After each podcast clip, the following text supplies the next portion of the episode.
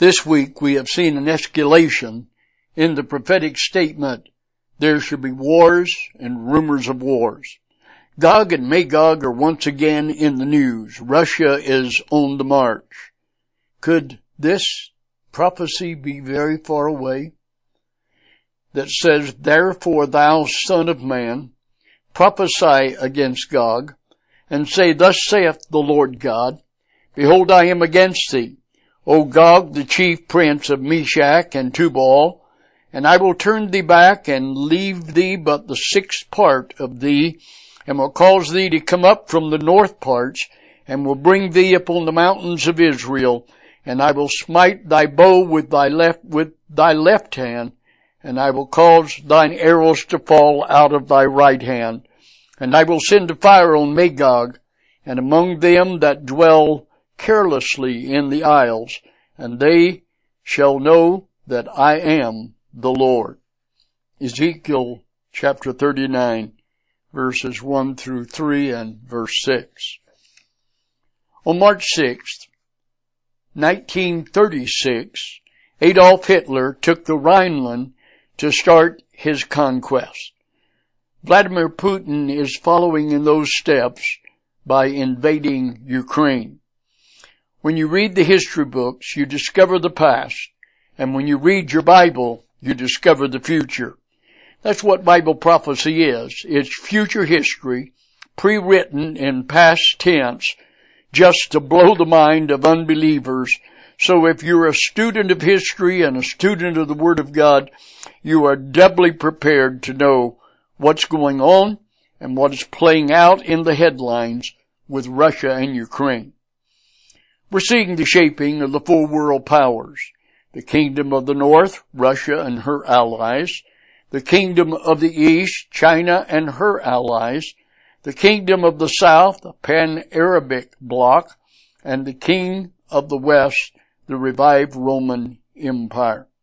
Of course, the church has to be gone before the leader of the west and the revived Roman Empire is revealed. Second Thessalonians chapter 2 verses 1 through 6 says, Now we beseech you brethren by the coming of our Lord Jesus Christ, and by our gathering together unto him, that you be not soon shaken in mind or be troubled neither by spirit, nor by word, nor by letter as from us, that the day of Christ is at hand. Let no man deceive you by any means, for that day shall not come, except there come a falling away first, and that man of sin be revealed, the son of perdition, who opposeth and exalteth himself above all that is called God or that is worshipped, so that he as God sitteth in the temple of God, showing himself that he is God. Remember ye not that when I was yet with you I told you these things, and now ye know what beholdeth, that he might be revealed in his time. So what's the news? And look up. Our redemption is drawing near. In Luke chapter 19, we have these words. And as they heard these things, he added and spake a parable, because he was nigh to Jerusalem, and because they thought the kingdom of God should immediately appear, he said therefore, a certain nobleman went into a far country to receive for himself a kingdom and to return. And he called his ten servants and delivered them ten pounds and said unto them, Occupy till I come.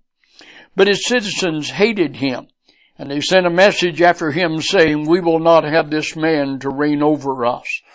And it came to pass that when he was returned, having received the kingdom, then he commanded those servants to be called unto him, to whom he had given the money, that he might know how much each man had gained by trading. Then came the first saying, Lord, thy pound hath gained ten pounds. And he said unto him, Well, thou good servant, because thou hast been faithful in a very little, have thou authority over ten cities. And the second came saying, Lord, thy pound hath gained five pounds. And he said unto him likewise, Be thou also then over five cities. And another came saying, Lord, behold, here is your pound, which I have kept laid up in a napkin, for I feared thee because thou art an austere man. Thou takest up where thou laidest not down, and thou reapest where thou didst not sow. He saith unto him, Out of thine own mouth will I judge thee, thou wicked servant.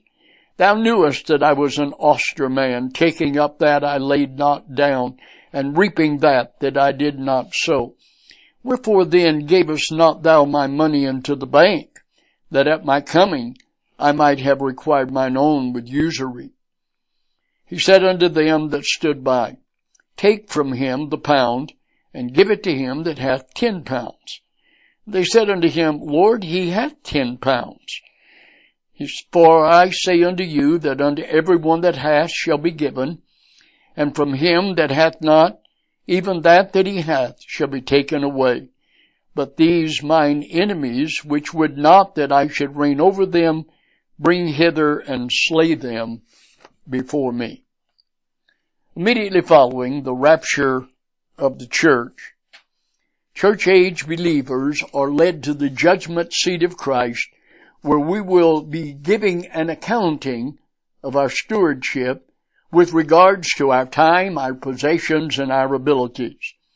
Romans chapter 14 verse 10, but when, why dost thou judge thy brother? Or why dost thou set it not thy brother? For we shall all stand before the judgment seat of Christ. For it is written, As I live, saith the Lord, every knee shall bow to me, and every tongue shall confess to God. So then every one of us shall give an account of himself to God. In 2 Corinthians chapter 5 verses 9 and 10, Wherefore we labor that whether present or absent, we may be accepted of him.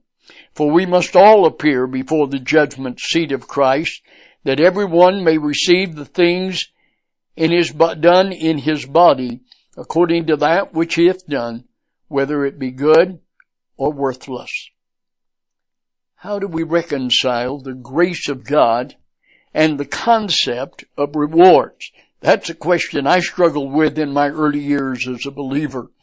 The idea of rewards seemed to be in direct conflict with the doctrine of the grace of God. And yet the Lord contributed to this concept of rewards in his parables and teachings concerning stewardship and stewards. Certainly this is seen in the parable of the par- parable of the pounds and the parable of the talents. And although the parables were spoken by Jesus during the age of Israel, the principle they convey is applicable throughout the church age to we as believers in this period of time, as was evidenced in Jesus' explanation as to why he taught in parables. In Matthew 13, beginning at verse 10, the disciples came and said unto him, Why speakest thou unto them in parables? And he answered and said unto them, Because it is given unto you to know the mysteries of the kingdom of heaven, but to them it is not given. For whosoever hath, to him shall be given, and he shall have more abundance. But whosoever hath not, from him shall be taken away that which he hath. Therefore speak I unto them in parables, because they seeing see not, and hearing they hear not, neither do they understand, and in them is fulfilled the prophecy of Isaiah which saith, By hearing ye shall hear and shall not understand, and seeing ye shall see and shall not perceive. For this people's heart is waxed gross, and their ears are dull of hearing, and their eyes they have closed, lest at any time they should see with their eyes, and hear with their ears, and understand with their heart, and should be converted, and I should heal them. But blessed are your eyes, for they see, and your ears, for they hear. The mysteries of the kingdom of heaven refer to the secrets known only to those that are in the organization. So although it was in the age of Israel that these parables were given, the principles apply to those in the church age. Therefore, the principles related to the parables regarding stewards is applicable to the judgment seat of Christ, Rewards are presented on the basis of stewardship as seen in the parables of the talents and of the pounds. There are a number of usages of the term judgment seat. The term is a translation of the Greek word bema. It's used in a judicial environment, in a military role, and in an athletic environment. In the Gospels and in the book of Acts, bema is used with reference to a raised platform where a Roman magistrate or ruler sat to make decisions to pass judgments and sentences. We find the references to the judgment seat in the Pauline epistles, such as Romans 14:10 and 2 Corinthians 5:9. However, Paul's many allusions uh, to the Greek athletic contest is more in keeping with the original use of the term, the bema seat. Among the Greeks, its focus is on reward, not condemnation. This word was taken from the Isthmian Games, where the contestants would compete for a prize under the watchful eye of a judge, who would make sure that every rule of the event was conformed to. The victor of a given event, who participated then according to the rules, was led by the judge to the platform called the bema. There a laurel wreath was placed on his head as a symbol of victory. You can document that in 2 Timothy 2 5 and 1 Corinthians 9 24 and 25. In these passages, Paul was picturing the believer as a competitor in a spiritual contest.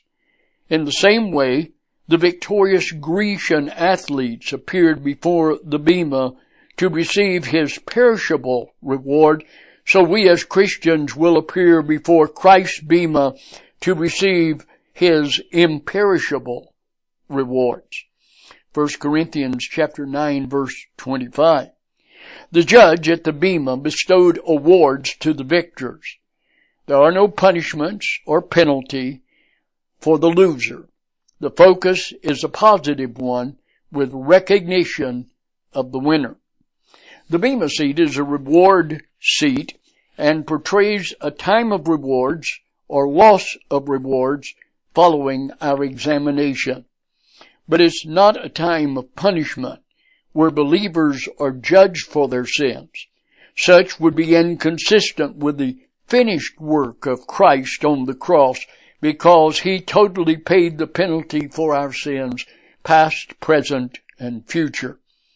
To refer refer to the event as the judgment seat can be a little misleading because of the negative identification that we attach to the word judgment. This is to be understood as it was in the day in which Paul wrote it. It is an awards ceremony.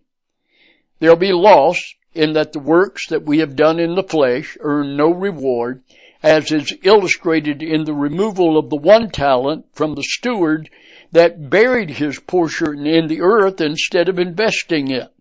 That portion was taken from him and given to another steward who was faithful and productive.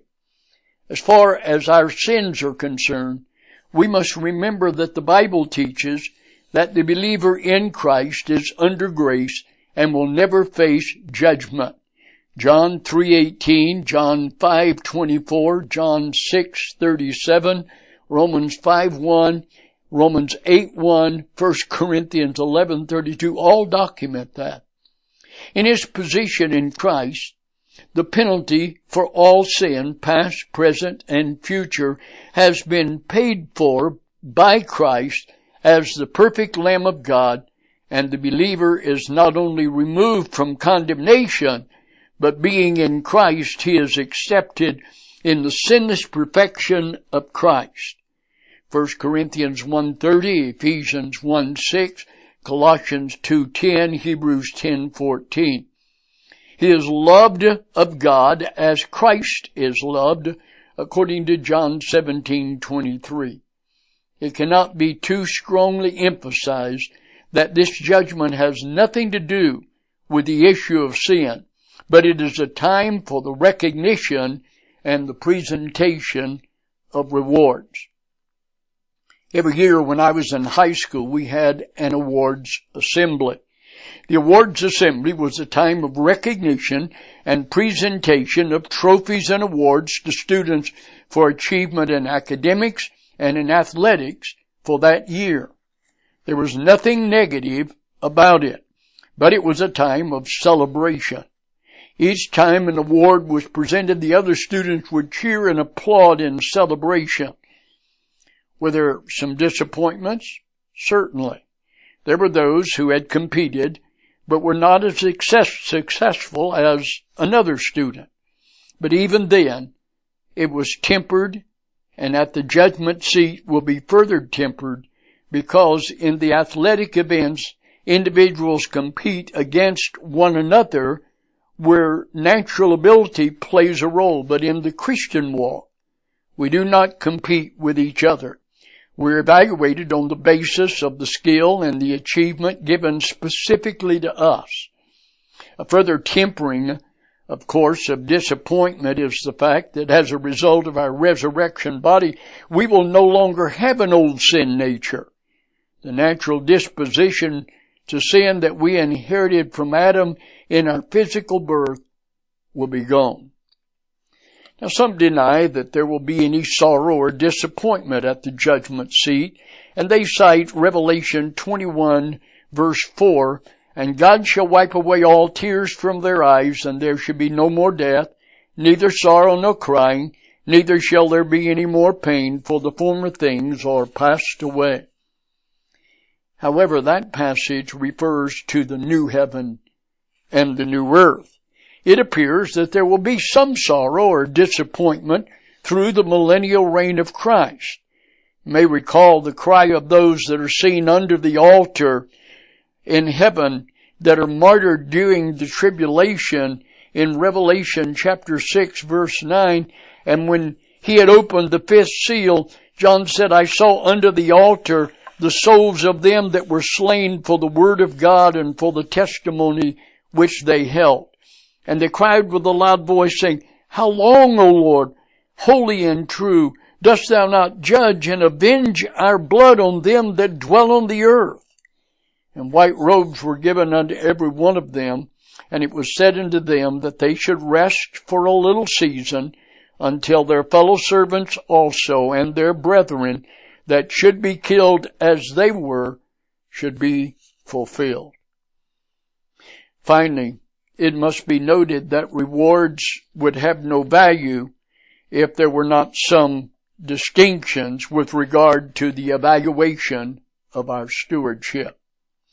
The Bema seat will take place immediately following the rapture of the church, after the church is caught up to be with the Lord in the air, as is described in 1 Thessalonians 4, 13 through 18. There is biblical evidence of this timing found in Luke chapter 14 verses 12 through 14 that rewards are associated with the resurrection and the rapture is when the church is resurrected. In Revelation 19:8, when the Lord returns with his bride uh, to the uh, at the end of the tribulation, she is already seen as having been rewarded. Her reward is described as fine linen, the righteous act of the saints, undoubtedly the result of reward. In 2 Timothy 4 8 as well as 1 Corinthians 4 5, rewards are associated with that day. And when the Lord's coming again for the church, this means the event described in 1 Thessalonians 4, 13 through 18, the rapture of the church. So the order of events will be as follows.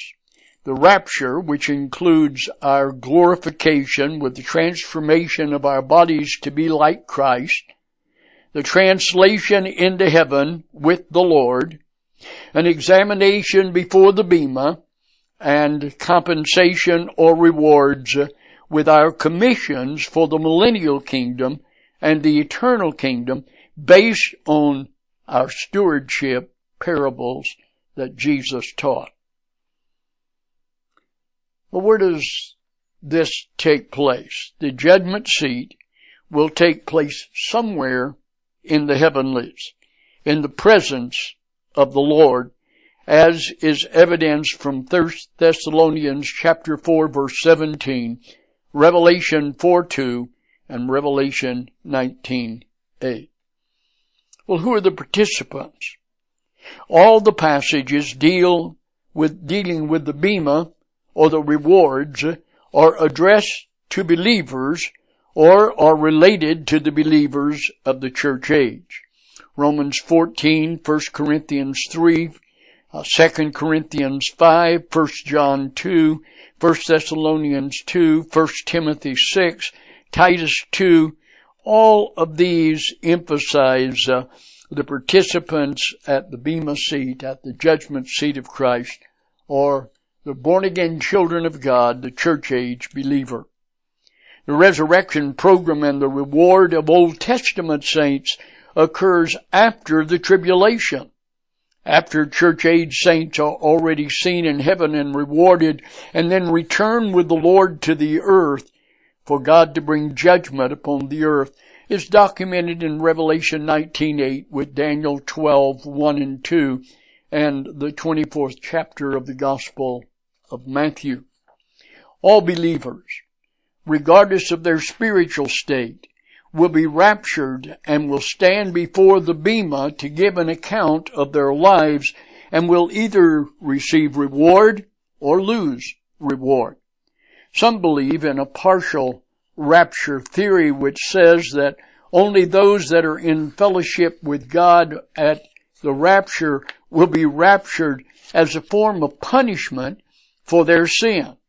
Well, as we've already mentioned, that's not only contrary to the finished work of Christ who once and for all paid our penalty, the sin debt was canceled, but is contrary to the teaching of what we find in 1 Thessalonians chapter 5 verses 9 through 11, which says this, For God is not destined us for wrath, but for obtaining salvation through our Lord Jesus Christ, who died for us that whether we are awake or asleep, we may live together with him. Wherefore comfort yourselves together and edify one another even as also you do. The context for this text shows that Paul has in mind the return of Christ for the church, the rapture, 1 Thessalonians 4, 13 through 18. The rapture is the means of our deliverance from the wrath that he discusses in chapter 5 verses 1 through 3. Further, the words awake or sleep in verse 10 refer to a spiritual or a moral condition. Not whether one is alive or dead when Christ returns. And this is clear from both the context of chapter 5 verses 4 and 8 and by the fact that he changed the words he used for sleep. Now, he used the Greek word katheudo in chapter 5 verse 10 rather than koimao, which was used in reference to physical sleep and even death. It was also commonly used of spiritual apathy or carnal indifference to spiritual manners. And so this clarifies the context in chapter 5. The point then is this. Because of the perfect and finished nature of Christ's death, notice he died for us in verse 10, whether we are spiritually alert or not, we will live together with him through the rapture to to be able then to face the examination at the Bema seat. Who is the judge at the Bema seat? Well, this is none other than the Lord Jesus Christ himself, who is even now monitoring our lives and will bring to light the true nature of our walk and our works when we stand before him at the judgment seat according to Revelation 1 and 2 and 1 Corinthians 4, 5 and following. 2 Corinthians 5, 10, 1 John 2.28. Rome, in Romans chapter 14 verse 10, the apostle called this examining time the bema of God, while in 2 Corinthians 5.10 he called it the bema of Christ. The point is, Jesus, who is God, is going to be our examiner and we will be rewarded by him. What's the purpose of the Bema Seat? Well, the purpose and the basis is the most critical issue of all and brings us face to face with the practical aspects of the Bema. Some crucial questions are, why are we brought before the Bema? Is it only for reward or is there loss? Will any punishment be meted out? Will there be any sorrow? What's the basis on which the, the Bema is conducted? Is it sin, good works, or stewardship evaluation, or just what? Well, there a lot of confusion and disagreement among theologians concerning the exact nature of the Bema seat.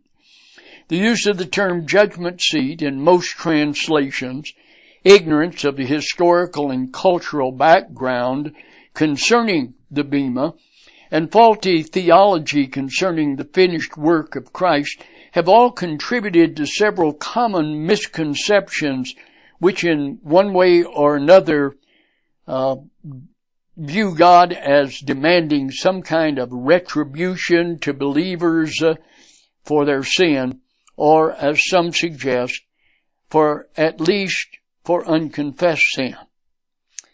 Well, some Bible students believe that the judgment seat is a place of remorse and sorrow, and they view it as the place where the sins of all believers are displayed in front of all believers of the church age. I grew up in an environment as a, a child uh, in my early uh, childhood in church to be told that every thought, every action was going to be portrayed on a big screen at the judgment seat of Christ and everyone would know not only what I'd done, but what I thought and everything that came out of my mouth.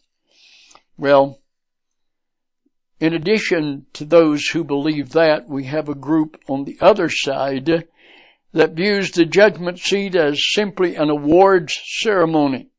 Awards are handed out to every Christian and res- that results that every Christian will be gratified uh, for the reward uh, which he receives and there will be no shame experienced. Still other students hold a mediating position. They retain the seriousness of the judgment seat, but emphasize the commendation aspect of the judgment seat. They emphasize the importance and necessity of faithful stewardship in living day by day, but they reject any thought of punishment at the Bema. They emphasize the fact that there is an accounting that each believer must give an accounting of himself before Christ and everything that was done through the energy of the flesh with regard uh, to uh, being out of fellowship with God will be determined to be worthless for reward, while all that was done under the control of the Holy Spirit will be rewarded. Those who hold this view believe that the Christian will stand glorified before Christ without his old nature he will likewise be without guilt because he has been declared righteous. There'll be no need for punishment, for Christ has redeemed, redeemed us and removed our sin from us as far as the east is from the west. God does not punish the believer, but he does discipline the believer in his lifetime. Hebrews chapter 12 verse 6 says, For whom the Lord loveth he chasteneth and scourgeth every son whom he receiveth. The word scourgeth is from the Greek word mastigoi. It refers to the Jewish scourging. They used a whip with three leather thongs and applied thirteen stripes across the bare breast and then thirteen stripes across each shoulder for a total of 39 stripes. The term 39 stripes or 40 stripes save one had significance under the Mosaic law. A man then could be beaten, but not more than 40 stripes. That was considered the maximum a man could survive, according to Deuteronomy 25, 1 through 3.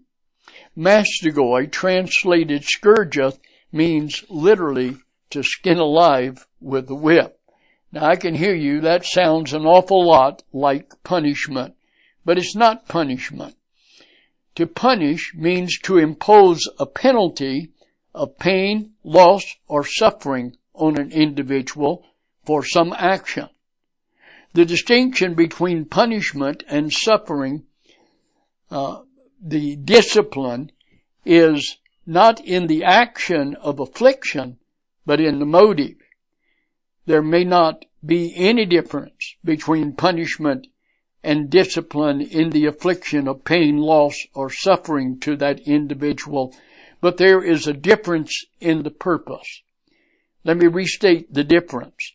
The purpose of punishment is to penalize the person for wrong. The purpose of discipline is to modify the person's behavior.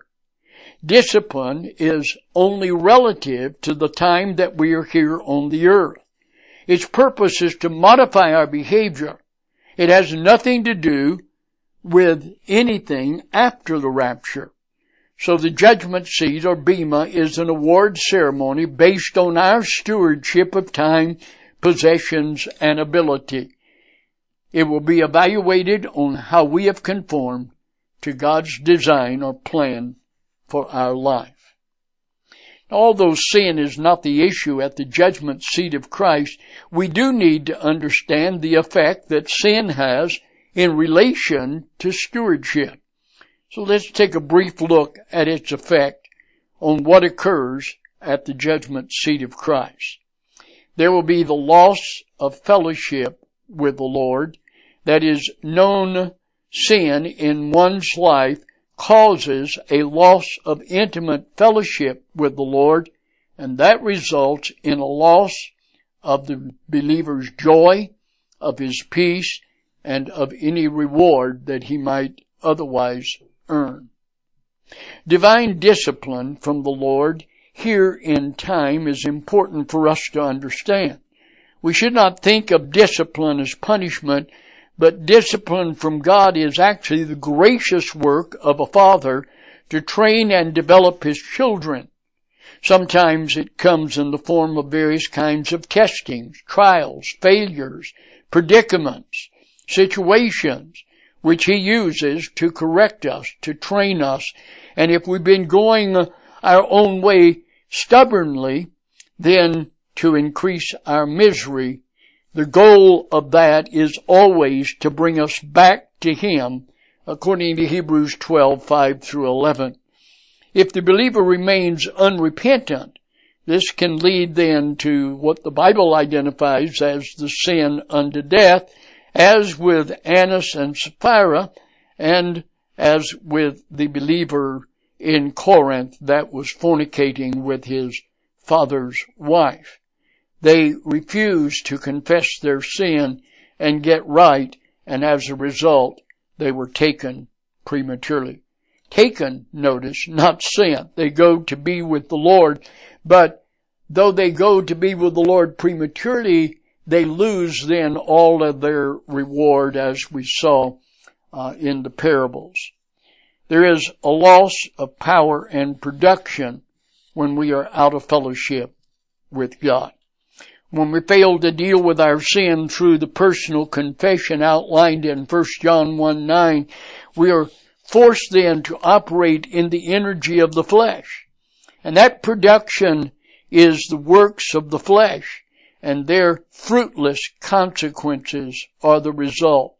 Without the abiding life, without living by faith and being obedient to Christ, we produce nothing of value that will be rewarded at the Bema seat. There's also the loss of opportunity. When we attempt to control our lives rather than allowing the Lord to have that control, we lose spiritual insight and we become insensitive to people and to the opportunities of ministry. We lack vision.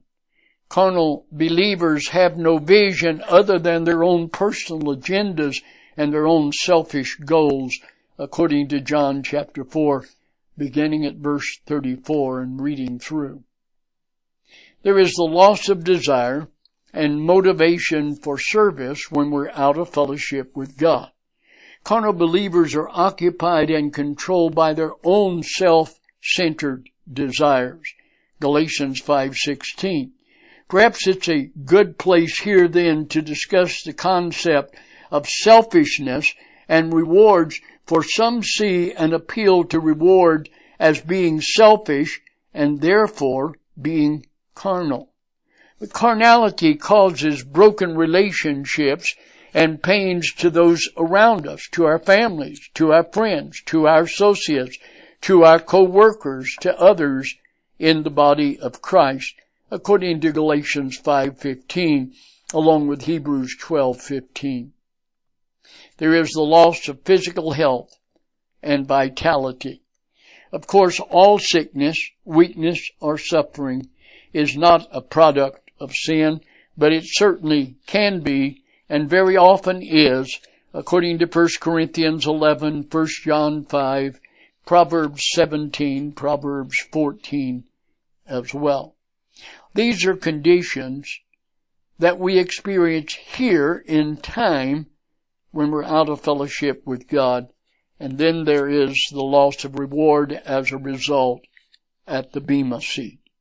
1 Corinthians 13 beginning at verse 13 says, each man will be, each man's work will become evident. For the day will show it because it is going to be revealed by fire and the fire itself will test the quality of every man's work. If any man's work he has built upon it remains, he shall receive a reward.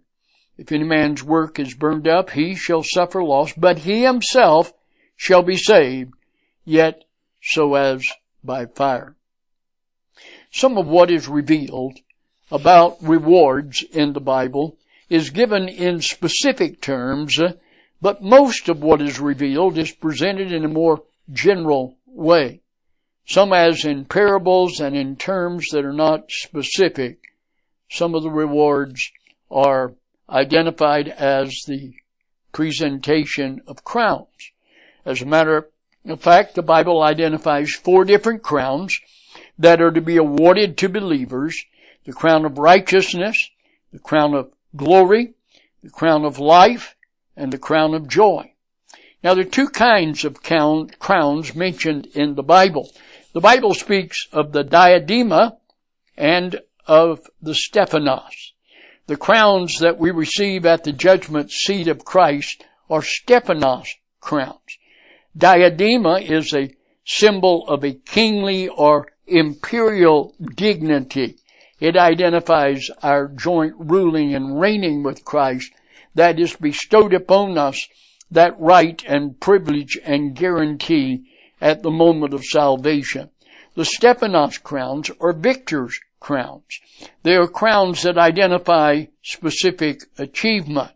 These crowns are awarded on the basis of the four basic techniques of living the Christian life that's identified in the Bible.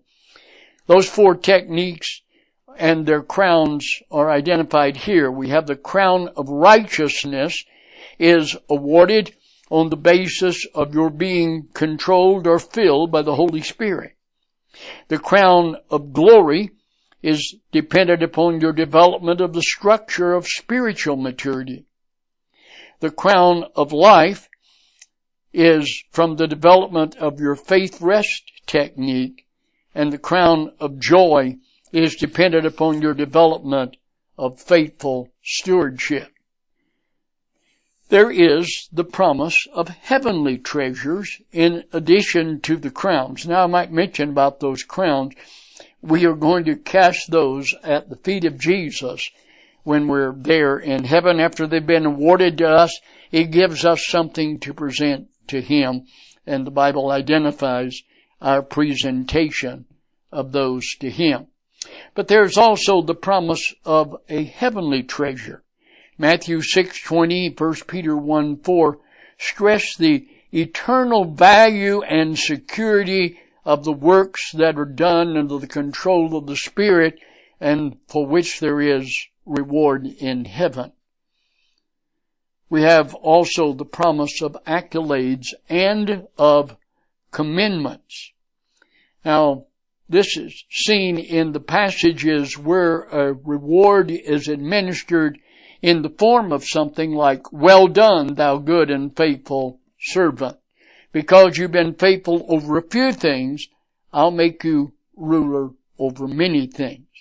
For the judgment seat of Christ is not only an awards banquet, but it is from there that we are commissioned for the work that we will do in the millennium and in the eternal kingdom. There is also the promise to overcomers. Some of the overcomer passages refer to special blessings of rewards to those believers who overcome special trials and tests while other overcomer passages seem to be a more general promise to all believers. There are some qualifications, and you'll find those in Revelation chapter 2 and Revelation chapter 3. Each of the seven churches, there is an identification of the overcomer in it. The promise of commissions or of authority is important to us uh, as well. And it's in this area that we identify the aspect of the commissioning that occurs at the Bema. It's identified in our text in Luke chapter 19 verses 15 through 25. And it came to pass that when he was returned, having received the kingdom, that he commanded these servants to be called unto him, to whom he had given the money, that he might know how much each man had gained by trade. Then came the first, saying, Lord, thy pound hath gained ten pounds. And he said unto him, Well, thou good servant, because thou hast been faithful in a very little, have thou authority over ten cities. And the second came, saying, Lord, thy pound hath gained five pounds. And he said likewise to him, Be thou also over five cities. And another came, saying, Lord, here is the pound which I have kept laid up in a napkin. I feared thee, because thou art an austere man, and takest up that which thou laidest not down, and reapest that which thou didst not sow. And he saith unto him, Out of thine own mouth will I judge thee, thou wicked uh, servant. Thou knowest that I was an austere man, taking up that I laid not down, and reaping that that I did not sow. Wherefore then gavest not thou my money unto the bank, that at my coming I might have required mine own with usury? And he said unto him, them that stood by, Take from him the pound, and give it to him that hath ten pounds. And they said unto him, Lord, he hath ten pounds. So these parables lay forth the guidelines that instruct us that there is going to be a commissioning at our accounting at the judgment seat of Christ and that our commissioning is going to be based on our stewardship. The next great prophetic event is the rapture of the church. Christ will come in the air. He'll bring with him the spirits of those believers who have died during the church age, and their spirits will be united with their new resurrection bodies. Those believers who are still alive at that point will be changed in a moment, in the twinkling of an eye to be like Christ, and the resurrected and transformed believers will be caught up to meet Christ in the air, and so shall they ever be with the Lord. 1 Thessalonians chapter 4 verses 14 through 18 document that at the rapture believers will be taken to the judgment seat of Christ, the Bema seat. The judgment seat or Bema seat serves three purposes then. The presentation of reward, based on stewardship, the commissions for the kingdom based upon stewardship, and the purification of the bride of Christ. Having rewarded and examined uh, as a basis of the commission, these appointments will be made. We're now equipped to look at the purification of the bride and the marriage of the lamb. We'll do that in the next lesson. But it all begins at salvation. The Bible says, for all have sinned and come short of the glory of God. The wages of sin is death, but the gift of God is eternal life through Jesus Christ our Lord. The Bible says, with the heart man believes unto righteousness, but with the mouth confession is made unto salvation. For whosoever shall call upon the name of the Lord shall be saved. So then, every one of us shall give an account of himself to God.